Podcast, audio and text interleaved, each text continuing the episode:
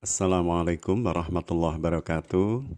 Alhamdulillahirrabbilalamin Wassalatu wassalamu ala asrafil anbiya'i wal mursalin Sayyidina Muhammadin wa ala alihi wa sahbihi ajma'in amma ba'd Alhamdulillah uh, ikhwan wa ahwati fillah adik-adikku di komunitas ngaji kita yang kiranya Allah senantiasa memberikan kemudahan, kemurahan, kekuatan, kesehatan bagi kita semua untuk menapaki setiap kesempatan waktu dan hari yang Allah Subhanahu wa taala berikan kepada kita agar kiranya kita semakin bisa memperbaiki kurang lubang cacat ya dari hari-hari yang telah kita lalui menjadi hari-hari yang lebih baik, menjadi hari-hari yang lebih berisi kebaikan kebermanfaat untuk diri, keluarga maupun sesama. Ikhwan wa ahwati fillah beberapa minggu ini hampir seluruh media massa, baik mainstream maupun media sosial, membincang hal yang berkait dengan wabah yang bersifat pandemik internasional yang dihadapi bukan hanya di negeri ini, tetapi di hampir seluruh belahan bumi. Dan subhanallah, kita melihat uh, bahwa wabah yang sekarang ini sedang terjadi bukanlah hal yang kebetulan ternyata tetapi keseluruhannya pasti merupakan bagian dari cara Allah Subhanahu wa taala agar supaya kita bisa menjadi lebih baik. Jadi satu kalimat yang mungkin bisa kita tanamkan di dalam benak kita, tidak ada kejadian di atas bumi Allah kecuali dalam rangka salah satunya kita diberi kesempatan oleh Allah Subhanahu wa taala untuk bisa mengambil hikmah darinya, untuk bisa mengambil ibroh dan pelajaran yang kemudian dengan itu kita bisa menentukan uh, ikhtiar atau pilihan sikap terbaik untuk kemudian mendapatkan nilai lebih di sisi Allah Subhanahu wa taala. Demikian pula yang terjadi hari-hari ini. Itu poin pertama yang kemudian bisa kita ambil. Yang kedua, kita meyakini bahwa Islam adalah din yang syamilan wa kamilan dia adalah din yang sempurna dan paripurna. Artinya di dalam Islam diatur uh, keseluruhan kehidupan manusia dari hal yang paling ringan, paling kecil sampai hal yang sangat besar dalam kehidupan kita. Hal yang paling ringan misalnya memasukkan uh, tangan kita pada lengan baju misalnya kita pilih lengan baju sebelah kanan kita ucapkan basmalah atau yang lebih uh, yang lebih masyur itu ya. Misalnya kita masuk ke toilet atau kamar mandi kita masuk dengan kaki kiri terlebih dahulu sambil mengucapkan Allahumma inni a'udzubika minal khubusi wal khaba'is ya. Dan seterusnya. Keluar dengan kaki kanan mengucapkan ghufranaka dan seterusnya.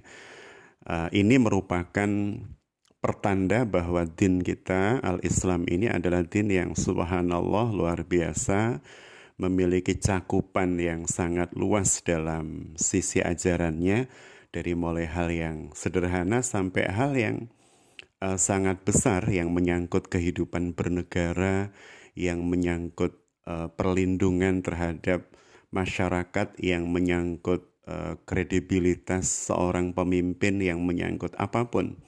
Keseluruhannya ternyata Islam telah memberikan rambu-rambu aturan-aturan agar supaya manusia hidup dalam keselarasan keharmonisan yang dengan itu kemudian kita benar-benar bisa menjadi sebagaimana tujuan penciptaan yakni khalifah fil Karena khalifah itu memiliki makna luas. Dia merupakan wakil Allah dalam rangka mengurusi ya wakilnya dalam tanda petik. Wakil Allah dalam rangka mengurus bumi ini agar supaya bisa memakmurkannya, agar supaya bisa memanfaatkan sumber daya alamnya untuk kepentingan seluruh umat manusia, bukan hanya kaum muslimin. Karena Rasulullah Shallallahu Alaihi Wasallam sendiri telah menyampaikan kepada kita semua tentang posisi dan kedudukan seorang mukmin di tengah-tengah manusia dengan kalimat khairun nas amfa'uhum linas. Yang terbaik di antara manusia adalah yang paling manfaatnya bisa dirasakan oleh manusia yang lain. Artinya dari sinilah kemudian kita mencoba untuk memeta diri, memeta potensi di tengah wabah COVID-19 yang sifatnya sudah pandemik uh, secara internasional ini agar kemudian kita bisa uh, menyalurkan ya potensi-potensi khusus yang diberikan oleh Allah pada setiap diri secara tepat, secara benar sehingga kemudian manfaatnya bisa dirasakan oleh diri kita maupun uh, masyarakat secara lebih luas dan itulah yang diambil porsi itulah yang salah satunya diambil oleh uh, ngaji kita dan kita sangat bersyukur atas itu. Kemudian yang berikutnya firman Allah yang berkaitan dengan bagaimana Allah Subhanahu wa taala menciptakan Rasulullah Shallallahu Alaihi Wasallam yang dengan ajaran berupa wahyu Allah yang disampaikan kepada Rasul melalui Jibril alaihissalam kalimat ini sangat masyur yakni wa ma arsalnaka illa rahmatan lil alamin. Dan tidaklah Allah Subhanahu wa taala mengutus ya Rasulullah sallallahu alaihi wa alihi wasallam kecuali beliau diposisikan sebagai rahmat bagi seluruh alam.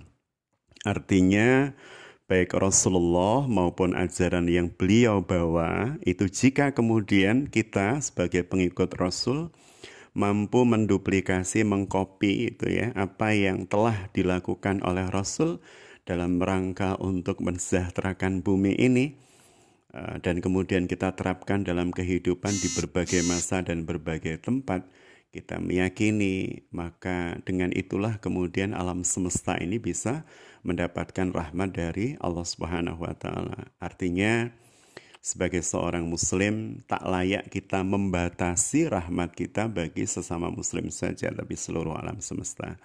Kemudian yang ketiga berkaitan langsung dengan uh, wabah COVID-19 ini. Ada mungkin pertanyaan apakah yang seperti ini pernah terjadi di masa Rasulullah Shallallahu Alaihi Wasallam atau di masa para sahabat radhiyallahu anhum ajmain? Jawabannya adalah pernah. Ya, pernah. Dan pernahnya di mana? Di masa Rasul atau masa sahabat? Lebih tepatnya di masa sahabat ketika kehalifahan kaum muslimin dipegang oleh Sayyidina Umar ibn Khattab radhiyallahu an.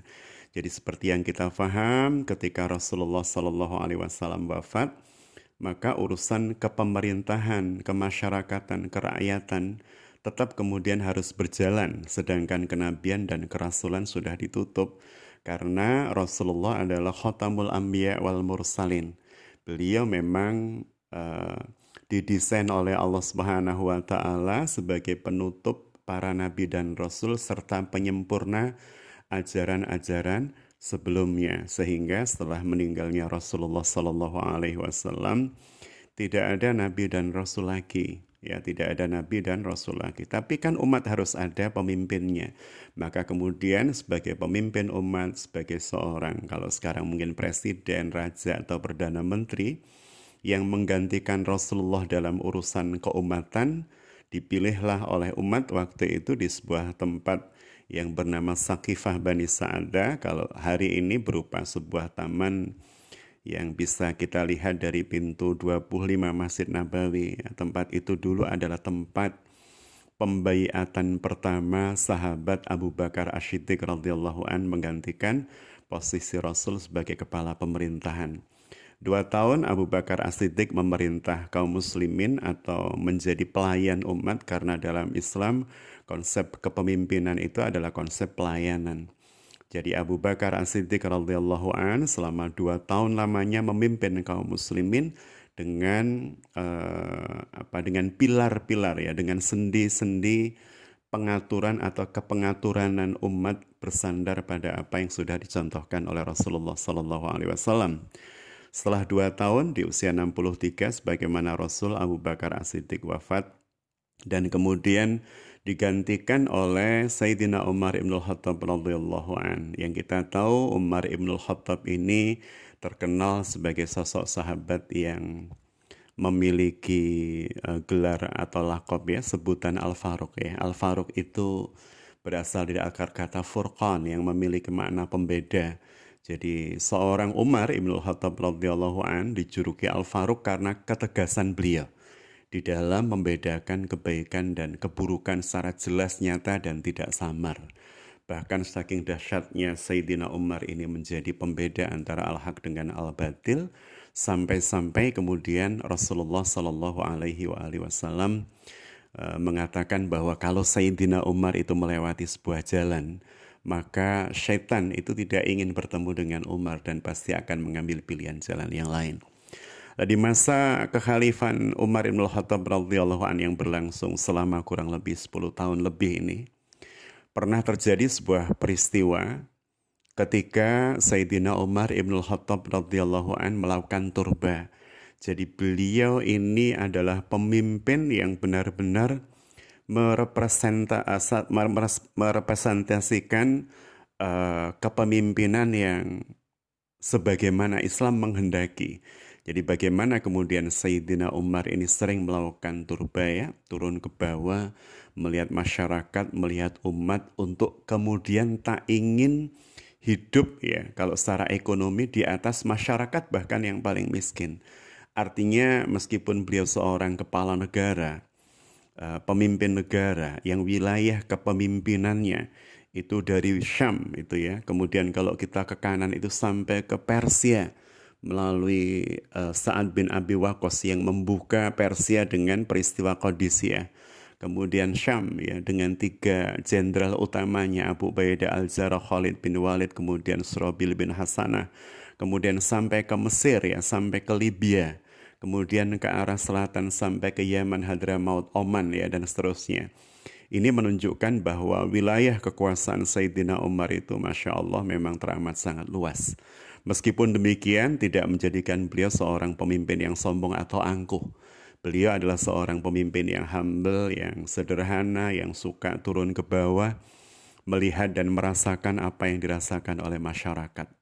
Maka apa yang kemudian uh, terjadi, Sayyidina Umar pada saat itu menginginkan untuk mendatangi Syam. Syam adalah sebuah wilayah yang berada di utara uh, Madinah, mungkin jaraknya sekitar 800 sekian kilometer. Dan Eh, kita tahu Syam hari ini merupakan wilayah yang terbagi menjadi empat negara kalau hari ini ya. Jadi ada Palestina, ada Yordan, ada Suria, dan kemudian ada Libanon. Hari itu, ya, hari itu di Syam sedang terjadi wabah. Dan wabah ini bersumber dari sebuah tempat yang ada di Palestina bernama Amwas. Makanya kemudian wabah tersebut disebut dengan taun amwas ya, taun yang terjadi di sebuah wilayah yang bernama Amwas. Ketika Sayyidina Umar bin Khattab radhiyallahu an akan memasuki wilayah itu, gubernur Syam waktu itu adalah sahabat Abu Ubaidah al-Jarrah. Abu Ubaidah al-Jarrah yang diposisikan atau ditempatkan sebagai seorang pemimpin sempat menjadi seorang panglima perang dan posisinya waktu itu menggantikan Khalid bin Walid dalam sebuah surat yang ceritanya cukup panjang kalau diurai berkaitan dengan sikap kebersahajaan ya Khalid bin Walid maupun Abu Ubaidah al-Jarrah berkaitan dengan kepemimpinan dan kekuasaan. Bagaimana ternyata para sahabat Rasul ini bukan orang-orang yang mania kekuasaan ya, orang-orang yang menghalalkan segala cara untuk mendapat kekuasaan. Tapi kita tidak berbicara itu, Hari ini, malam ini kita akan fokus berbicara tentang uh, wabah taun amwas jika kemudian dibandingkan dengan apa yang terjadi hari ini. Jadi Sayyidina Umar sebagai seorang Amirul Mukminin atau Khalifah kaum muslimin pada saat itu bergerak ya menuju ke Syam. Nah, sebelum masuk ke Syam, ternyata beliau sudah dihadang oleh gubernur Syam yakni Abu Ubaidah al-Jarrah radhiyallahu anhu.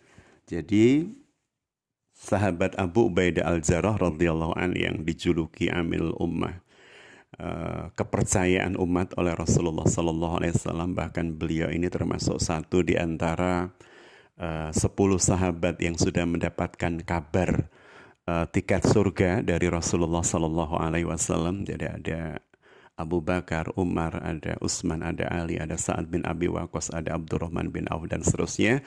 Salah satu di antara 10 orang yang mendapat kabar surga ini adalah Abu Ubaidah al-Jarrah radhiyallahu an yang hari itu menjadi gubernur di Syam. Ketika kemudian beliau menjadi gubernur di Syam dan mengetahui di dalam wilayah ya uh, perwalian beliau, wilayah kegubernuran beliau atau kalau sekarang provinsi itu ada wabah taun dari sebuah tempat yang bernama Amwas yang hari itu sudah menewaskan ribuan orang, maka kemudian sang gubernur berinisiatif untuk mencegat khalifah agar supaya sebelum masuk ya sebelum masuk beliau mengetahui kondisi. Maka Abu Baidah Al-Jarrah radhiyallahu an menyampaikan kepada sang khalifah ya Amirul Mukminin, wahai Amirul Mukminin, wahai pemimpin orang-orang yang beriman, sesungguhnya di wilayah kami sedang terjadi wabah seperti ini. Jadi Ta'un Amwas ya yang menewaskan sekian ribu orang. Maka saya laporkan pada panjenengan, saya sampaikan kepada Anda, wahai Amirul Mukminin, silahkan bersikap apakah panjenengan akan tetap masuk sebagaimana niatan semula atau kemudian membatalkan dan pulang kembali ke Madinah. Maka pada saat itu Sayyidina Umar sebagai seorang kepala negara tidak langsung memutuskan, tetapi kemudian mengumpulkan beberapa sahabat besar, menanyakan kepada mereka tentang keadaan ini, dan kemudian memutuskan apakah harus masuk ataukah kemudian beliau harus kembali ke Madinah.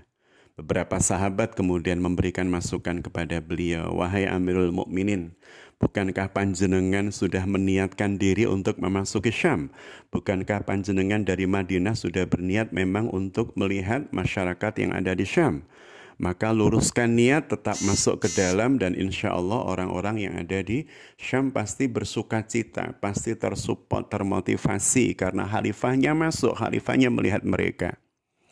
Tetapi sebagian sahabat yang lain menyampaikan kepada uh, Amirul Mukminin Umar bin Khattab radhiyallahu an, jadi kalimat dari uh, beberapa sahabat besar ya, kibarus sahabat waktu itu kepada uh, Sayyidina Umar Ibn Khattab sebagai seorang khalifah mereka mengatakan wahai khalifah tidakkah panjenengan uh, ingat ya bahwa Rasul menyampaikan la dharar wa la fil Islam hadis ini bisa uh, rekan-rekan ya ikhwan wa ahwati fillah baca di dalam kitab hadis atau kompilasi kompilasi hadis yang merupakan buah dari seorang mu'alif ya penulis yang beliau adalah seorang ulama besar dari mazhab Syafi'i yakni Imam Nawawi dalam kitab Arba'in Nawawi.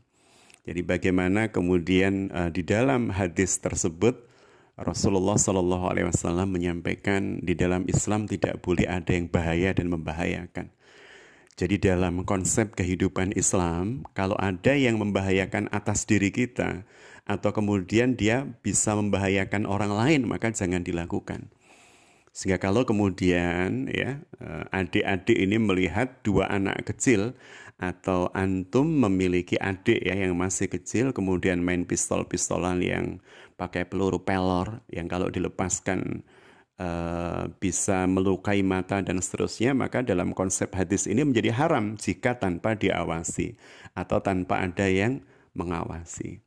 Jadi bagaimana kemudian di dalam hadis ini Rasulullah Shallallahu Alaihi Wasallam menyampaikan kepada kita semua bagi seorang Muslim, bagi seorang mukmin tidak layak melakukan hal yang membahayakan diri maupun orang lain.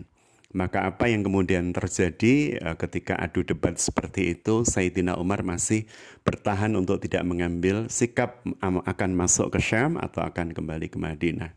Sampai kemudian, ya sampai kemudian Abu Baidah al-Jarrah ya sebagai seorang gubernur yang bertanggung jawab terhadap Syam meminta Sayyidina Umar untuk segera memutuskan dan Abu Ubaidah al-Jarrah berkehendak agar supaya Umar masuk ke Syam masuk ke wilayahnya memberikan support kepada masyarakat umat atau rakyat waktu itu.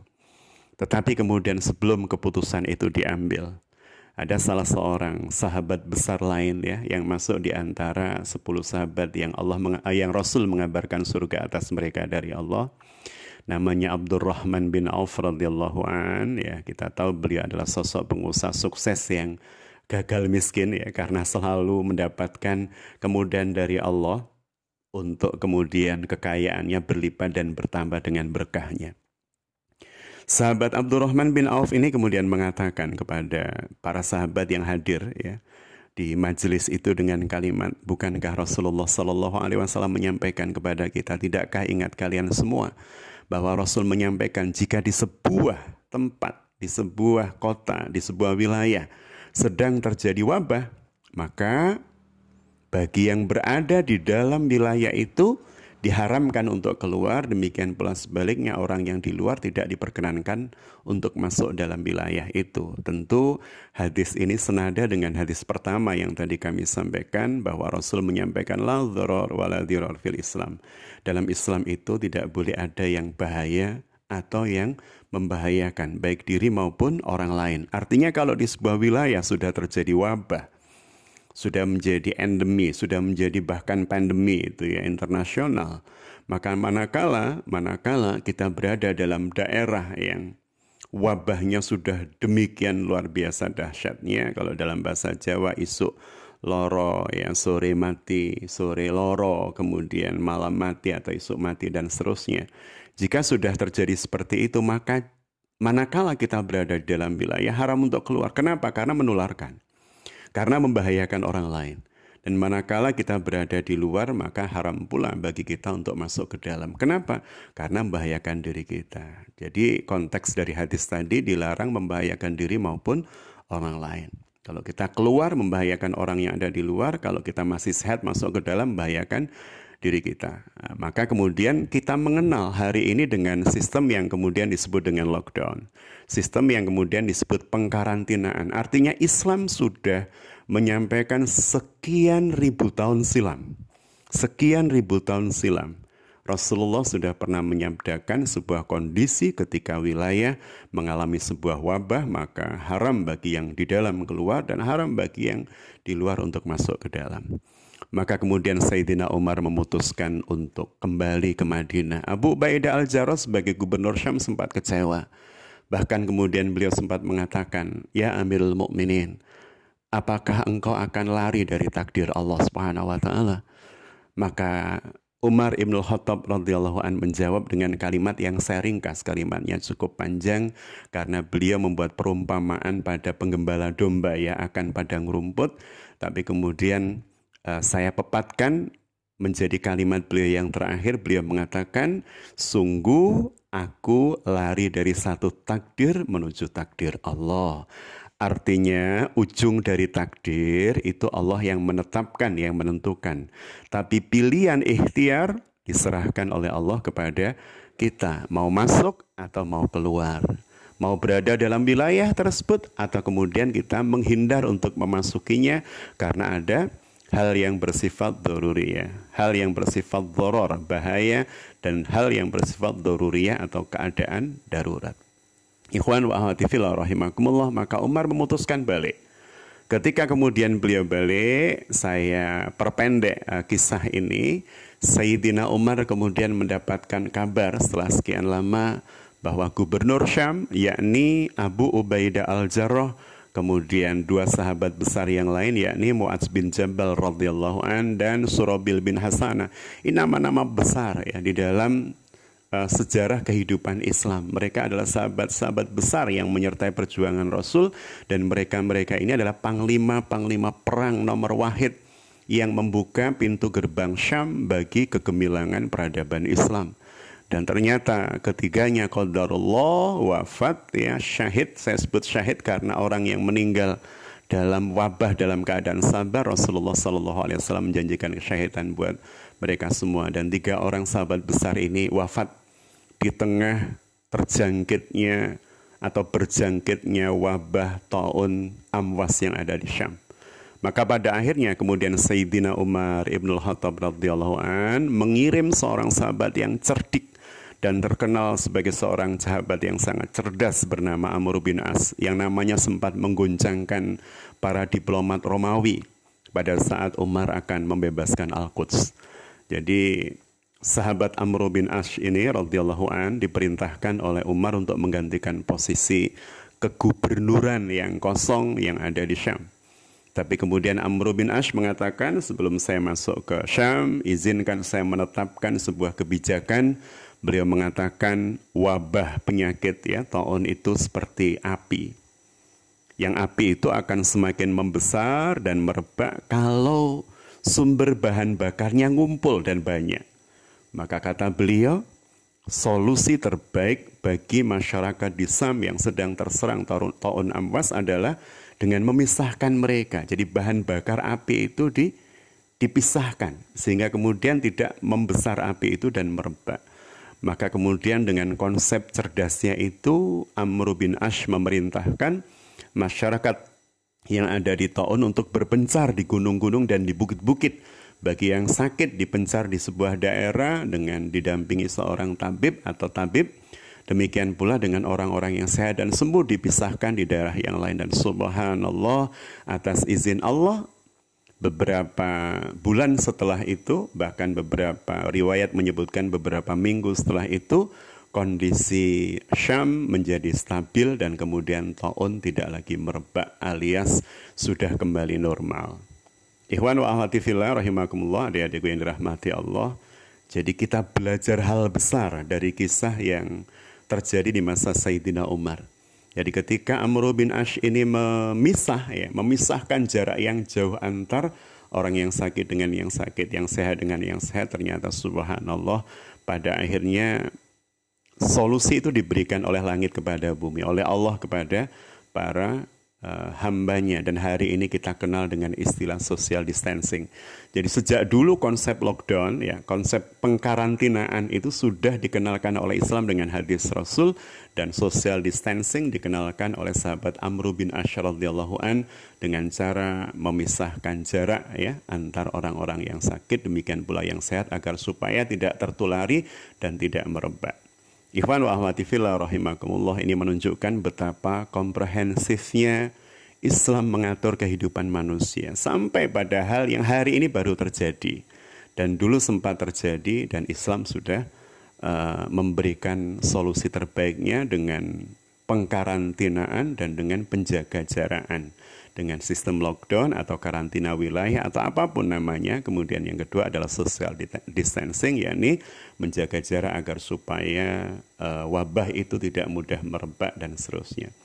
Jadi ini gambaran-gambaran yang berkaitan dengan kehidupan para sahabat ya, yang kemudian kita bisa ambil ibrohnya hari ini dan yang menjadikan mereka tetap tangguh ya, tetap tangguh menghadapi keseluruhan ujian adalah kesabaran, kemudian penerimaan atas takdir Allah Subhanahu wa taala, yang ketiga keyakinan atas pertolongan Allah Subhanahu wa taala dan yang keempat terus melakukan pilihan-pilihan ikhtiar terbaik untuk mendapatkan takdir terbaik dari Allah Subhanahu wa taala. Maka semoga kita semua antum saya, kita semua ya seluruh kaum muslimin atau bahkan seluruh uh, umat ya yang ada di negeri ini dan berbagai belahan bumi yang lain kita berharap uh, terlindungi oleh Allah Subhanahu wa taala. Terus lindungi kita dengan doa-doa yang Rasul sudah menyebut sebagai silahul mukmin senjata orang-orang beriman. Terus kita baca Allahumma inni a'udzubika minal baras wal junun wal juddam min syai'il asqam.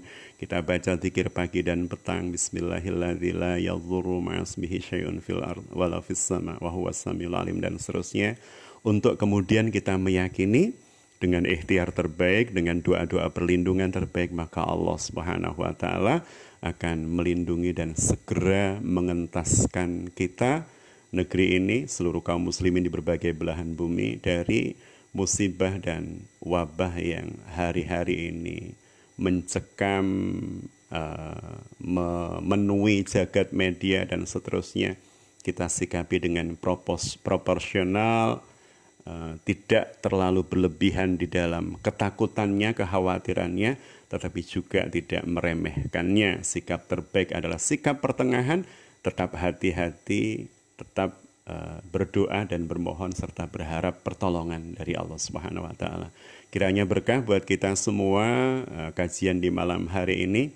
Saya tunggu jika ada yang perlu didiskusikan kiranya Allah memudahkan kita untuk mengambil eh, pilihan-pilihan takdir terbaik ya, mengambil pengambil pilihan ikhtiar terbaik dalam kehidupan kita untuk mendapatkan hasil yang terbaik dari Allah Subhanahu wa taala. Sukses mulia buat kita semua, berkah buat kita semua, sehat buat kita semua. Billahi taufik wal hidayah. Assalamualaikum warahmatullahi wabarakatuh. Bismillahirrahmanirrahim. Assalamualaikum warahmatullahi wabarakatuh. Alhamdulillahilladzi arsala rasulahu bil huda wa dinil haqq liyudhhirahu ala dini kulli wa kafa billahi syahida. Asyhadu an la ilaha illallah wa asyhadu anna Muhammadan abduhu wa rasuluhu la nabiyya ba'da. Allahumma salli ala sayyidina Muhammadin wa ala alihi wa sahbihi ajmain amma ba'd. Alhamdulillah eh, para bunda majelis taklim istiqomah qalbun wahid yang dirahmati Allah. Puji syukur kehadirat Allah kita bisa bermuajah kembali meskipun via uh, record. Ya kiranya Allah Subhanahu wa taala menjadikan ini bagian dari aktivitas sebagaimana yang dijanjikan oleh Rasulullah sallallahu alaihi wasallam meskipun tidak berjumpa atau bertemu langsung tetap mendapatkan pahala sahalallahu lahu bihi tariqan ilal jannah ya menjadi sebuah langkah ya langkah yang kita ambil atau pilihan ikhtiar yang kita ambil yang mendekatkan diri kita dengan jalan menuju surga Allah Subhanahu wa taala. Salawat salam semoga tak lelah ya kita mengucapkan kepada Rasulullah sallallahu alaihi wa alihi wasallam yang kita berharap kiranya kelak menjadi bagian dari umat yang tersyafaati oleh beliau dengan syafaatul uzma atas izin Allah Subhanahu wa taala. Para bunda yang dirahmati Allah yang memasuki ujung Ramadan maka tentu kita maksimalkan seluruh potensi kebaikan kita untuk bisa mendapatkan keutamaan di 10 hari terakhir ini. Sebagaimana digambarkan oleh uh, Ibunda Aisyah radhiyallahu anha ketika beliau memberikan gambaran kepada kita keadaan atau kondisi Rasulullah Shallallahu Alaihi Wasallam di 10 hari terakhir. Jadi Rasulullah Shallallahu Alaihi Wasallam di 10 hari terakhir Ramadan mengisinya dengan kebaikan-kebaikan, mengisinya dengan amal soleh, dengan cara lebih melakukan proses takarub ilallah, lebih melakukan proses mendekat-dekat uh, kepada Allah Subhanahu wa taala. Dan inilah memang ya pilihan amal Rasulullah Sallallahu alaihi wasallam ketika memasuki uh, 10 hari terakhir. Interaksinya dengan Al-Qur'an itu ya interaksinya dengan Allah dengan cara melakukan aktivitas iktikaf dan seterusnya itu benar-benar dilakukan oleh uh, Rasulullah Sallallahu alaihi wasallam dan itulah yang kemudian kita diminta untuk mencontohnya. Uh, para bunda yang dirahmati Allah, maka berkaitan dengan itu semua kita berharap agar kiranya di 10 hari terakhir panjenengan dan saya benar-benar bisa memaksimalkan amal termasuk di dalamnya adalah berinteraksi dengan Al-Qur'anul Karim seperti yang sudah panjenengan semua lakukan. Dan kita meyakini bahwa sebagaimana yang disabdakan oleh Rasulullah sallallahu alaihi wasallam bersumber dari sahabat Abdullah bin Mas'ud radhiyallahu an bahwasanya Rasulullah menyampaikan siapa saja ya siapa saja man qara'a harfan min kitabillah yang membaca satu huruf dari kitab Allah atau Al-Qur'an falahu bihi hasanah. Maka atasnya ya bihi dengan membaca itu hasanah akan dapatkan satu kebaikan wal hasanatu bi asyri amsaliha yang satu kebaikan itu bisa berlipat ganda. Bisa dilipat gandakan oleh uh, Allah Subhanahu wa taala menjadi 10 ya 10 pahala yang semisal dengan satu huruf itu. Bahkan Rasul mengatakan la aqulu alif lam mim harfun.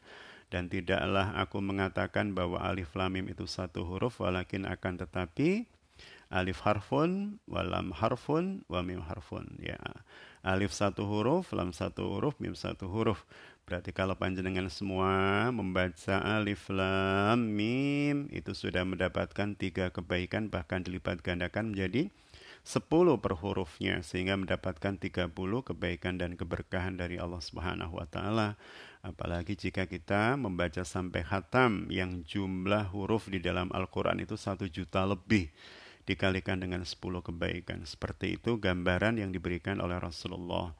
Maka bergembiralah panjenengan semua yang di dalam uh, bulan Ramadan ini bisa memaksimalkan potensi waktu yang diberikan oleh Allah dalam rangka untuk mengisinya dengan hari-hari yang dekat dengan Al-Qur'anul Karim ya. Bahkan Rasulullah Shallallahu alaihi wasallam juga menjanjikan di dalam uh, sabda beliau yang lain di dalam sebuah hadis riwayat Imam Ahmad bahwasannya aqra'ul Qur'an fa innahu ya'ti safi'an yaumal qiyamah li sahibi.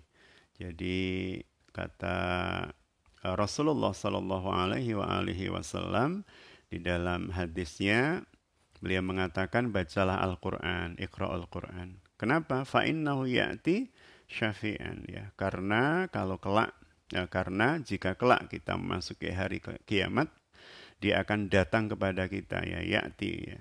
Dalam rangka apa? Syafi'an akan memberikan syafaat yaumul kiamah di hari kiamat li sahibih bagi para pembacanya.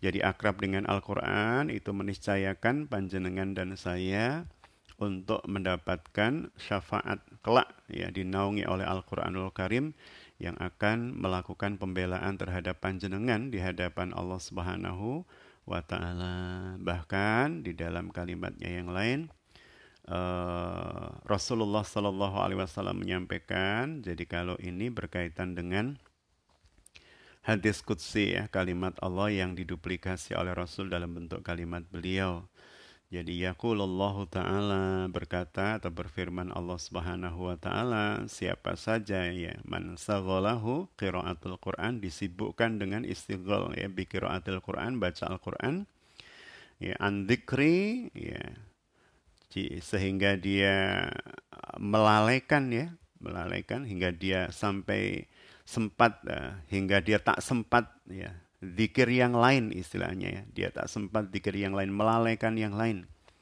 Ya.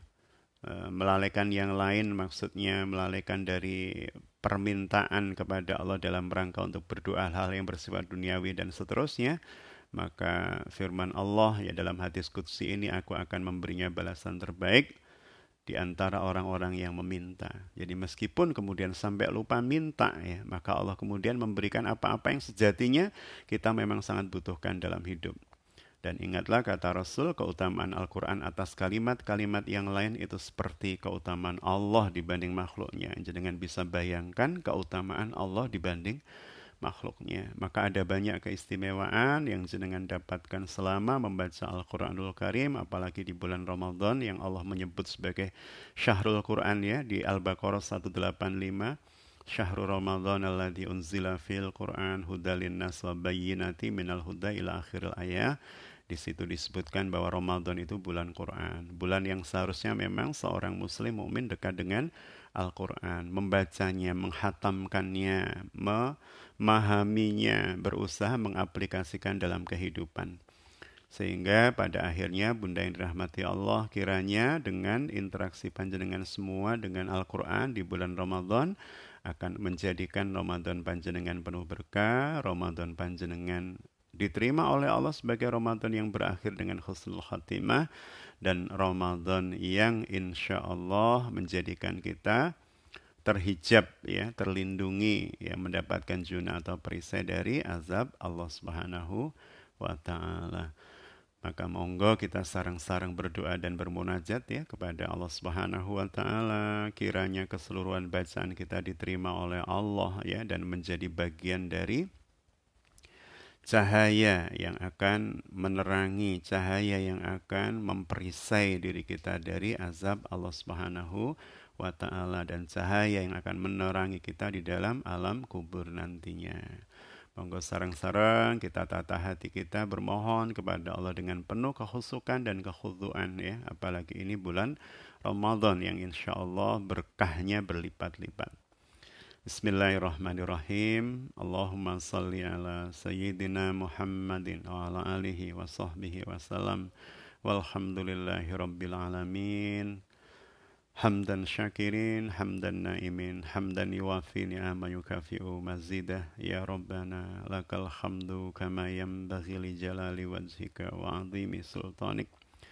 Allahumma ya Allah ya Rahman, ya Rahim, ya mujibas sailin. Allahumma rahmna bil Qur'an. Ya Allah, rahmati kami dengan Al-Quran. Waj'alhu lana imama wa nura wa huda wa rahma. Dan jadikanlah Al-Quran itu sebagai cahaya dan petunjuk serta rahmat bagi kami ya Rabb. Allahumma zakirna minhu ma nasitu wa alimna minhu ma jahilt.